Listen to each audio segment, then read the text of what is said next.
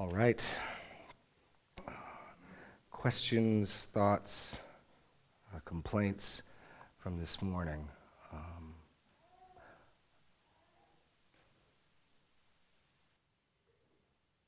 our microphones are standing by ish. Alex, do you have a baby in your arms back there? Can you be the other microphone guy? Awesome. Thank you. My normal retinue are absent. Oh, we got a question right here. Oh, hello, hello, Adam. He's running it from his phone, people. That's high. T- we're high tech here at Martinsdale. Yes. Um, so I'm pretty sure that I got this, but the the manager, the Yeah. one who fired, Yeah. whatever, when he praised him at the end, he knew that the man was being deceitful. He knew that he was, and he was just, Mm-hmm. Yeah. it was the well played. It was like, well, good for you for working that out. Right. You're still fired. Right. Well, and because these people don't really exist, I mean, it's a parable, right? It's not to say that, oh, I'll let you stay. It, it kind of. You ever remember those Mentos commercials? No. No? Okay. You, you know what I'm talking about. They'd Maybe. show somebody do something somewhat shrewd or something on it, like, and then there'd always be the sort of the look, and the person would be like, oh, I see. Like, I don't know. Like this guy in one like gets to a construction zone to make a shortcut to get somewhere, and the people are mad. Anyway, this is a terrible example. That's what this is. What I thought of using this in the sermon, and I'm really glad I didn't now. um, really glad I didn't now. But it always end at the end with the person who is mad seeing the person's cleverness and sort of throwing their hands up in the air, like, oh, what do you do? And then the guy would hold up his Mentos with a thumbs up and be like, Mentos. yeah, really, thank you. That was that was God's grace that that did not end up in this morning's message.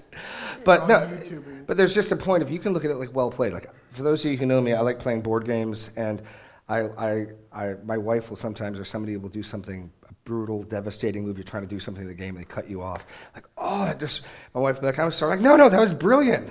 You totally wrecked me. That was brilliant. You know, uh, it's kind of like that. It's- we can appreciate well played. You know, the manager can see the shrewdness. Well, it was well done.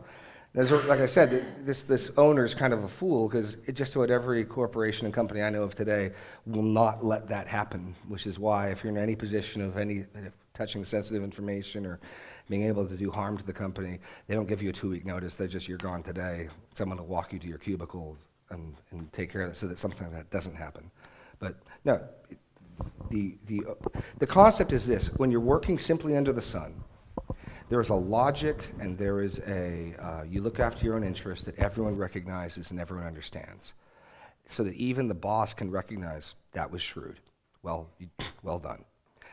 I'm not, I mean, we can add in, he's probably not happy, he's still fired, all that other stuff, but at le- even as a, what Jesus is saying is among the sons of this generation, which we know is the evil and adulterous generation from a few chapters back, so the, the worldlings, for lack of a better term, recognize this, and then we can even recognize it amongst each other. And why is it then that the children of light aren't equally with, with their reality and the things that are in, at stake that Jesus is saying are at stake with their eternity, why aren't they mimicking that level of ingenuity and zeal? Well, I think his truisms at the end help this start explain. It's ultimately not that the sons of light really are just naive, really are just, oh, we never thought of that. I don't think it's really that the sons of darkness are more shrewd. They're more shrewd in what they do, they're functionally more shrewd. But I think if you follow Jesus' statements at the end, it's not as much due to the fact that his followers are just, they're just so trusting and naive, they never even thought of something like that. It's actually that their hearts are being tugged and pulled away to love money. That's, I think, the explanation we're supposed to draw for why we're not acting with an equal shrewdness. Is that what you're asking, or did I just sort of go off? Greg Sweet.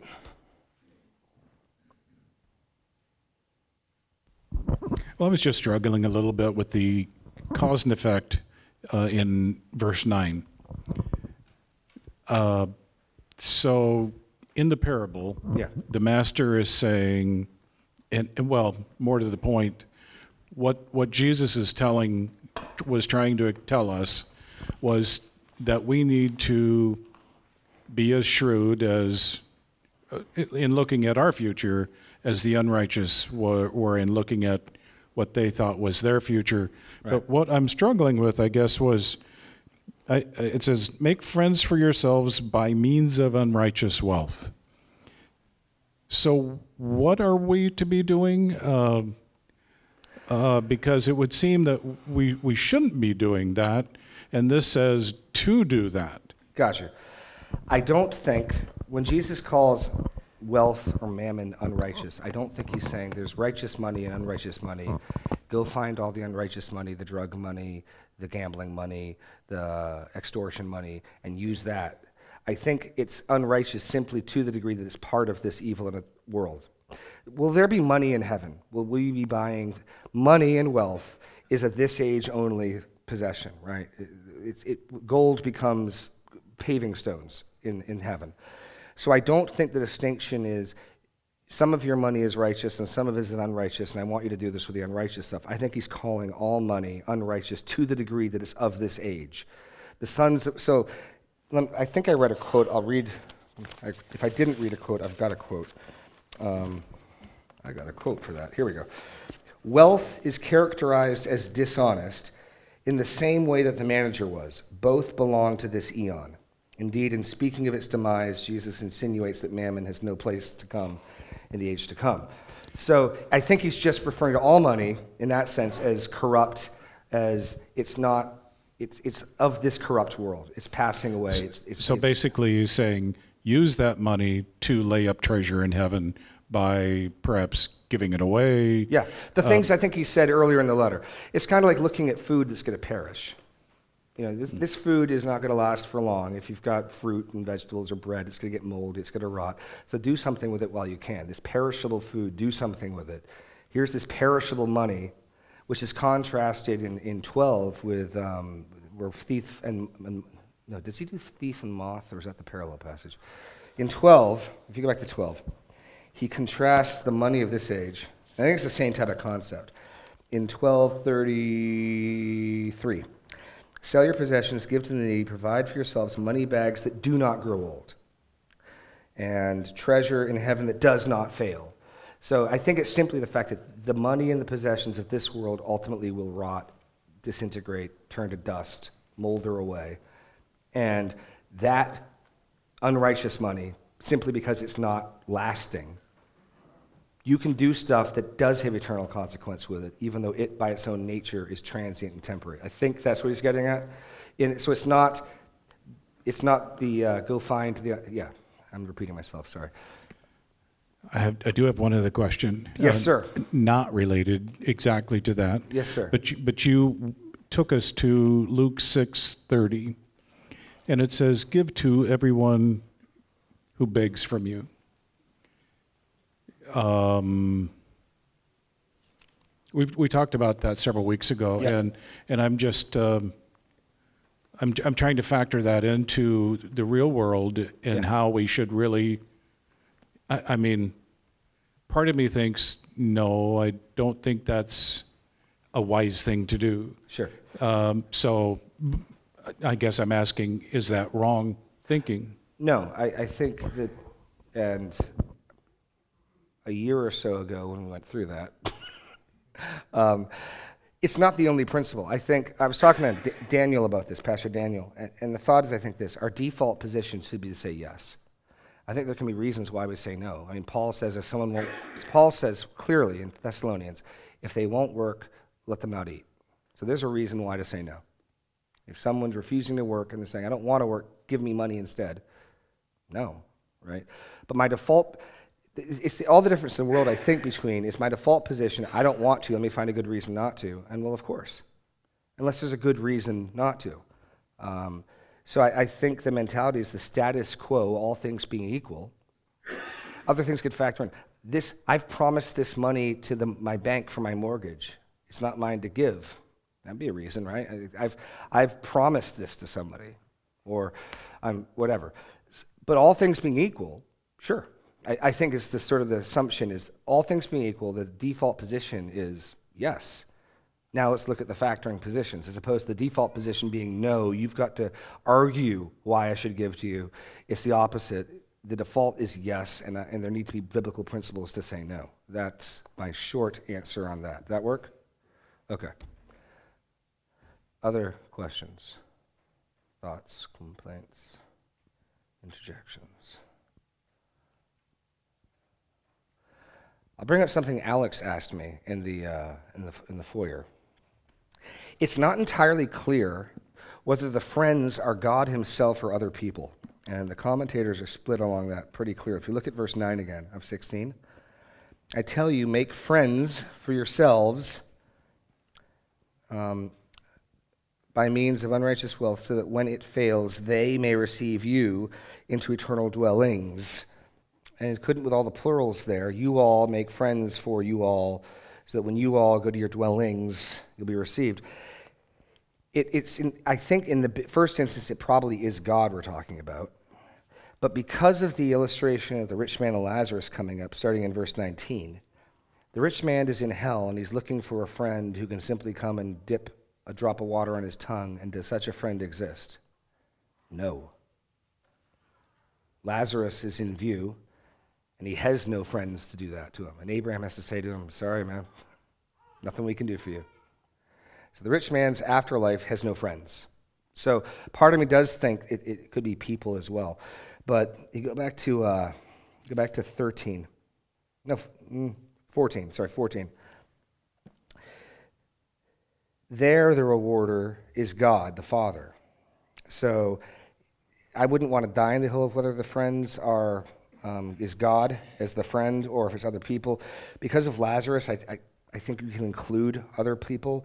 I like to think that um, you, the people who you've ministered grace to, will rejoice when you go to heaven, that they will welcome you as well.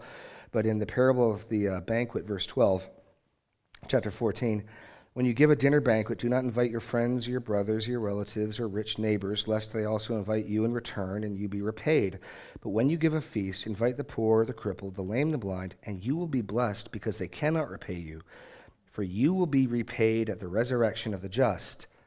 Now, there I think clearly the person to repay or reward you is God. So, so the question of is this are these friends God or other people? It certainly is God, and I'm, i think it's possible also that it could spread to God's people in heaven as well. Um, but I, I, I can't be totally clear on that. Linda.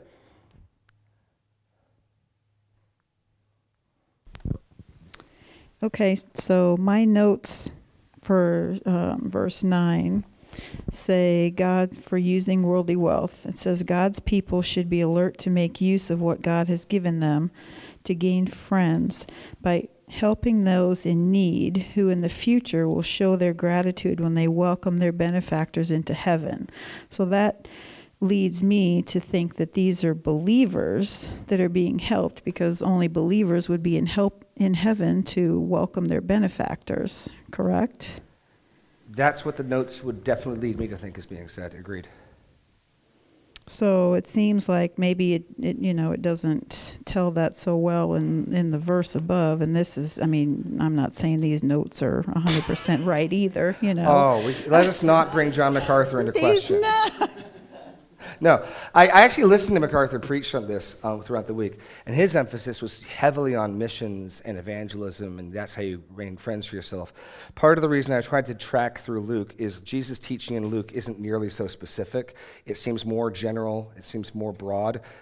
Whoever asks if you give, being generous. Now, you go through the New Testament, and there is an emphasis on do good to all, especially those of the household of faith. So you keep going through the New Testament, there is a priority on us to do good and be generous, especially to Christians. I just don't think Luke's given us that emphasis yet. Um, so in Luke, I think it's still pretty broad. Hey, everyone who has need, anyone who asks of you, give it to them. You know, sell your possessions, give to the poor, without a whole lot of qualification.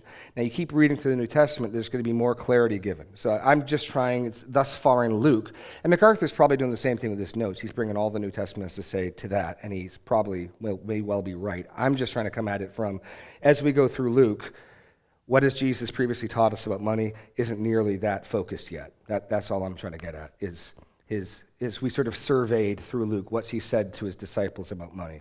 So, yeah, if you were to systematize the entire New Testament's teaching, it, he's probably right.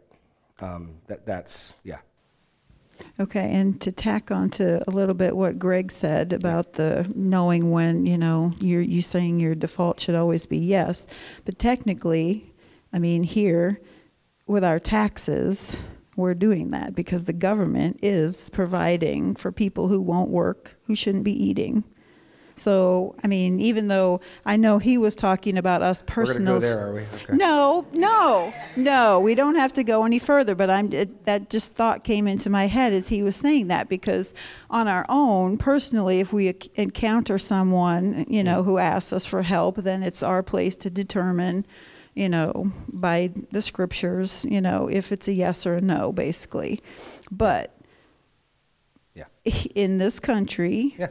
You know, and we're told to obey our government, whether we like it or not. Well, I'll, I'll make it simpler. I mean, unless it goes against God's word, Right. No, obviously. No, I'll make it simpler. Jesus defines the taxes paid to Rome as Caesar's money. And Caesar was definitely doing evil with that money, right? Um, and so I don't think there's any moral guilt if I'm a Roman citizen and I'm giving my taxes to Caesar, but I know that that is funding the enslavement of other people and wars and all sorts of corruption. No, it's Caesar's money, and what Caesar does with it is Caesar's business. Now, it's a little different because, in one sense, we vote. But if you're voting your conscience and you're voting for what you think is righteousness, and Caesar, in our instance, says, No, I'm going to do this with it, I, I think still ethically, we aren't going to be held responsible for the evils our government does with our money if we are actually taking the opportunities we have to speak into our government and vote. Then it's Caesar's money.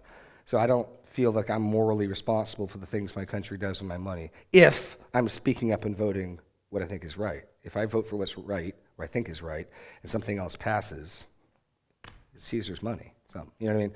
So I've, I've just heard people try to justify not paying taxes because by not, if I pay taxes, and you're not saying this, but I've heard my money's going to support all these things and I can't do that. I'm like, it's Caesar's money. Give it to Caesar. Um, when Caesar asks you what you think you should do with it, tell him. but it's the end of the day, it's Caesar's. Uh, yeah. Trying to dodge that. Okay. Okay. Should we not be careful when we read things like this of committing anachronism? Because those days, if you didn't eat, you died. There was no welfare system, there was nothing. So if you didn't give anybody food, they'd have to go and find a job, right? Because they would die. They would physically Well, th- die. in this parable, what are these guys' options? Dig a ditch, beg. So that, that gives us, in the parable itself, a context of there are not programs available to help weak, proud, poor managers, right? So, so we get those are the options. And anachronism is a great word, and anachronos, it's to read the present into the past. Um, and so, yes, it would be a mistake to assume our situation and read it back into Jesus' situation. So you try to look to the text itself to construct the situation. And in the laws of Moses, there are there are absolutely um, things put in place. If we were to go, oh, good grief, we're going to go there. There are things put in the law of Moses about not gleaning the corner of your field, so that the poor. I mean, there is a place for the poor, and there's a place for the weak, the widow, and the orphan. And there are social programs in that extent. You cannot totally harvest your field. You can't totally harvest your field, um, and you have to leave it there for that. Now, it's nothing remotely close to some of the the, the, programs we have, but there is precedent for that. So it's not simple laissez-faire capitalism, you know. Um, so there is some precedent there for that. Hold on. But their situation is very different from ours. There, there were not safety nets. You, starving to death was a very real possibility, a very real possibility. And in fact, this is particularly interesting to me. Um, do you know that the earliest Christians, John Chrysostom, fourth century, argued against Constantine creating poorhouses from the state? Constantine, the first Christian Roman emperor, um, was going to create poorhouses to, to, to give the poor pl- people places to sleep and eat and stuff. And Chrysostom argued against it, claiming that if the state took on that responsibility, the church would stop doing it. No, and we got to push back against that. It's too easy to say, well, I don't need to be generous because my tax monies are being generous for me. I mean, that, that's Scrooge, right? Are there no poorhouses, right? Um, so it, it is tough, though, because we live in a world where there's so much more, um, there's so many more social programs that, uh, that are available that it's easy to be both resentful towards people because there, there certainly are people gaming that system. Um, And there's people that really are in need in that system as well. And it's tough because, you know, we, we, we get burned and we see the people who are gaming it, and then we tend to think, oh, they're all like that. And then we harden our heart to people. It's tough. It, it is tough um, to have wisdom. So, okay. Have we dodged it or are we going deeper? Let's see what happens.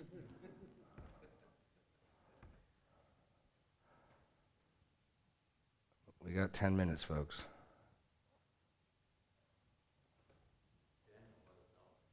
He did. But see, that wreaks havoc. And I got a phone call from Dave Lample, who, who, who wanted to tell me there was a lot of people going by the edge of his classroom talking about 10 minutes before it got out. So now I know what happened there. And I gave Dave my word I, wouldn't, I would not let that happen. So, um, bar the door. yeah. Oh, he had his door shut. Oh, I think. Yes, yes.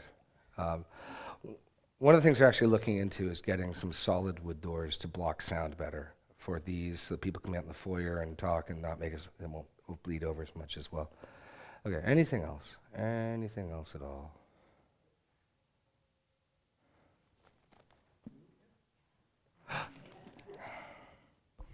I'm going to go back to that same verse, though. Um, it just seems like if we're using the unrighteous wealth, so we're using the things of the earth that is here, but Satan has ruled by God's authority for a time here, but we're to make friends. So they weren't our friends ahead of time, so we use whatever means God has blessed us with in each of our lives to go out to make friends or mm-hmm. help people to come to know the Lord or know of our life so that when this fails, because it's gonna ultimately, Yeah. everything is gonna be gone. So that I think these are the people that we help to come to know, or our children, or people that are influences in our lives, so that when we're in heaven, these people weren't there, but we made friends, so they weren't gonna be in heaven. yeah I, I, I, I think that's totally in view. That's what I was talking with Alex about. And so I think it's definitely God. The friends are definitely God. And then I think clearly, in the, if, this all depends on the parable, how much you line it up. In the case of the steward, he's got multiple people who are happy to take him in and welcome him. And so it stands, I got no problem with the fact that when, when I die and go to heaven, if, if there are some people that I've been a blessing to, if there's some people that I've, I've uh, helped or been encouragement to or given money to, and they're, they're ahead of me, that they will rejoice and welcome me in as well, in keeping with God's rejoicing and welcoming me, and, and so on. So I, I think it's fine to be both. It definitely is God as well, though.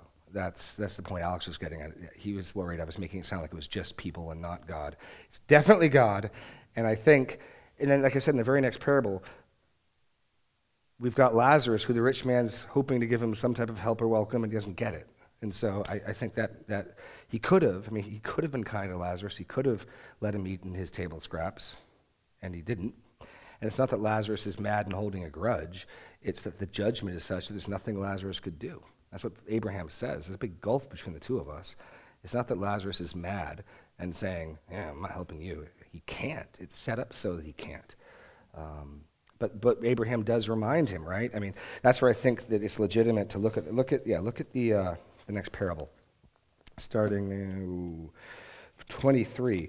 In Hades, being in torment, he lifted up his eyes and saw Abraham far off and Lazarus at his side, and he called out, Father Abraham, have mercy on me and send Lazarus to dip the end of his finger in cool water, in water, and cool my tongue, for I am in anguish in this flame. And Abraham said to him, and Abraham's not mad at him. He calls, speaks to him affectionately, child. Child, remember that you, in your lifetime, received your good things and Lazarus in like manner bad things. But now he is comforted here, and you are in anguish. Besides all this, between us and you, a great chasm has been fixed, in order that those who would pass from here to you may not be able, and none may cross from there to us. And so he reminds them that you had all these world's good possessions, and the, assump- the assumption is, and you enjoyed them, man. And we know he didn't really share them, because every day Lazarus was placed in front of his gates, and every day he'd wish long to eat the scraps from his table. Didn't happen. So the assumption is you had plenty of stewardship of stuff, and you, you I hope that worked out for you. The 30, 40, 50 years you had, I hope they were worth it. I hope they were fun. And uh, now here you are.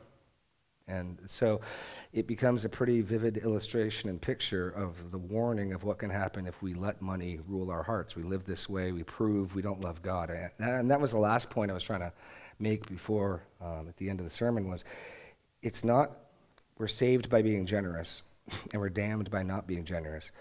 But because Jesus makes it clear, you will love one and hate the other. If you hate God, you're not saved. Fair enough? If you hate God, you're not saved. And Jesus says, you're eventually going to come to love the money and hate God.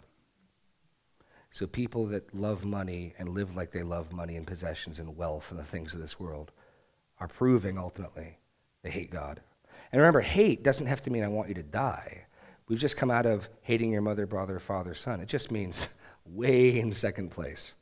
Yeah, yeah, God's nice and all, but I love my stuff. That, that can be biblical hate. Jacob um, loved Rachel and hated Leah, right? He still raised a bunch of kids with her, so he couldn't have hated her that much. Um, and so that's the notion. So it doesn't have to mean like, oh, I'm mad at and hate God. It's just this has got a hold of my heart and there's no room for God now, or God's way in second place, a long ways away. Such people aren't going to get a blessing. They're not going to inherit anything. They're not going to be entrusted with riches because they don't love God. That's, that's the logic. But the, the evidence of that is this. So don't, don't mistake it. I've been having a lot of talks with my son Abner about this. It's, we're not saved by what we do, but what we do reveals what we love, what we revere, what we value, what we worship. And, and worship just means worthship. What are we living like? Think, what, if someone just looked at my life, the things I thought about, the things I talked about, where I spend my time, what would they conclude I think has value? Where do I spend my chips? What, what do I treat as worth and worthy of my time and my money? That's what I worship. Lee. And I think, is it in scripture where it says God loves a cheer, cheerful giver? Yes. Because uh, taking, yeah, and, and taking this a little bit further is that Yeah. as Christians, we want to make sure that we're not saying, gee, if I didn't give that money, I could have got this other crap that I didn't need. And, you know, but to make sure that we're really. Like a I, jugular, I, you know. I, I love, I mean, I love when I pay the bills to write checks to ministries and stuff, and I'm, I'm sure mm. everybody that does that. I, and I hope, I mean, that's a good thing. I, I want to, I want to continue to love that and not begrudge it by any means. So, Right. Well, and this, this gets back to ultimately believing what Jesus says and looking at it. If we really believe what he says, I, I tried to make this point um, a few weeks ago when we got to the whole sell your possessions thing. And I use the analogy, I'll use it again. If we're in the middle of playing a game of Monopoly, um, normally I play fun games, but every now and then I'll play Monopoly. And uh, the, the problem with Monopoly is it's broken. There's a dominant strategy. You either play it and win or you don't, and then it's no fun because your actions are scripted. You buy everything, don't let anyone get a Monopoly. Anyway, that's all I mean when I criticize Monopoly. It's broken. Um, but uh, say we're playing Monopoly. We're an hour and a half. It is. Um, sorry. Broken meaning simply it's solved. There's, a, there's one clear strategy that works, and if you don't play it, you lose. Um, sorry. Sorry, you're getting me off on a hobby horse topic tangent. Oh, sorry. Okay. Um, no, my brain likes puzzles. What I like about board games is the puzzle aspect. But once the puzzle is solved, it's not fun. Sorry.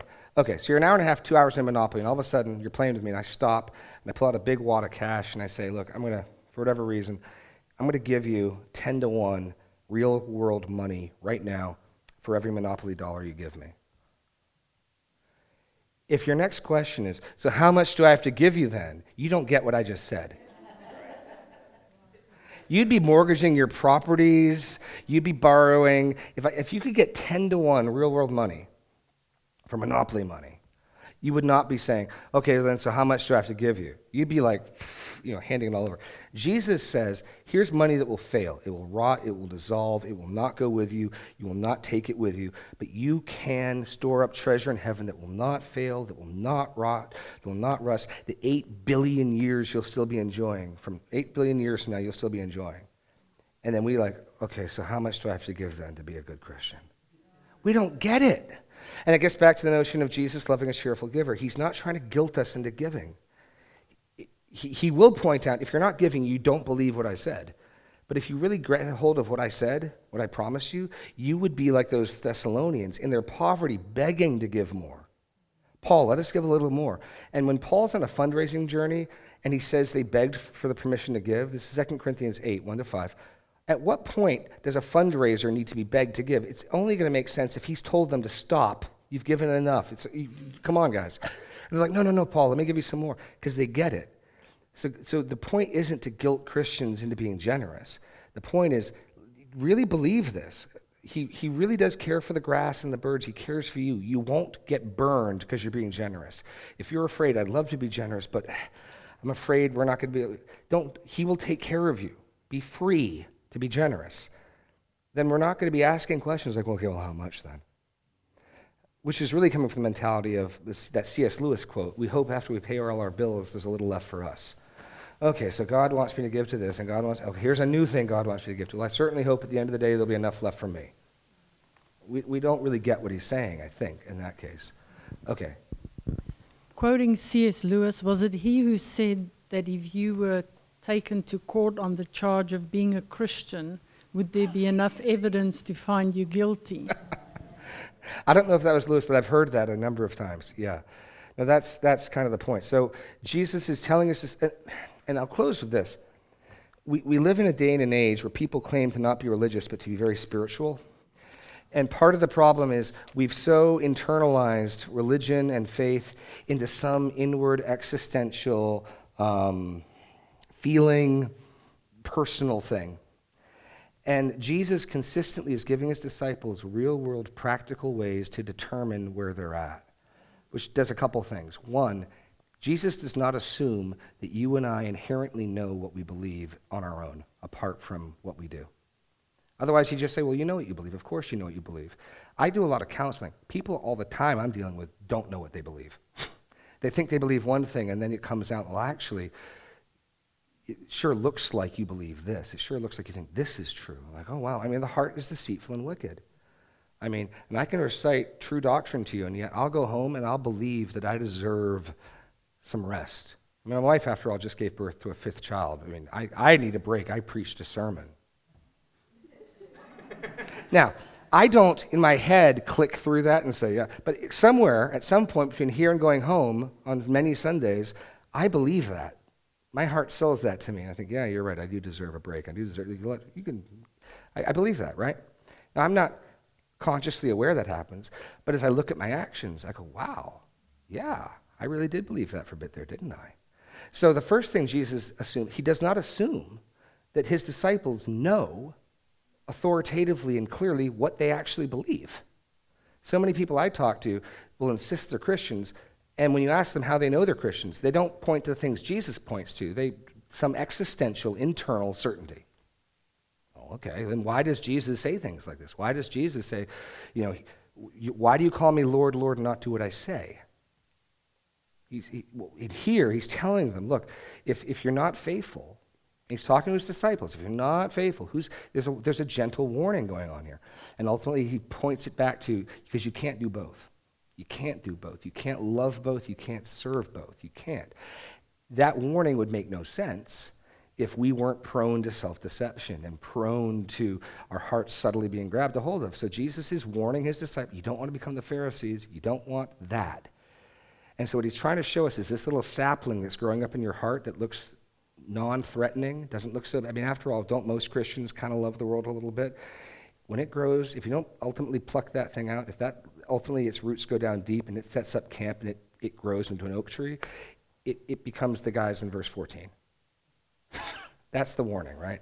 And the guys in verse 14 aren't going to heaven. The Pharisees who loved money and mocked Jesus. That, that's, that's what's going on. Anyway, we're at time. Thank you very much. God bless.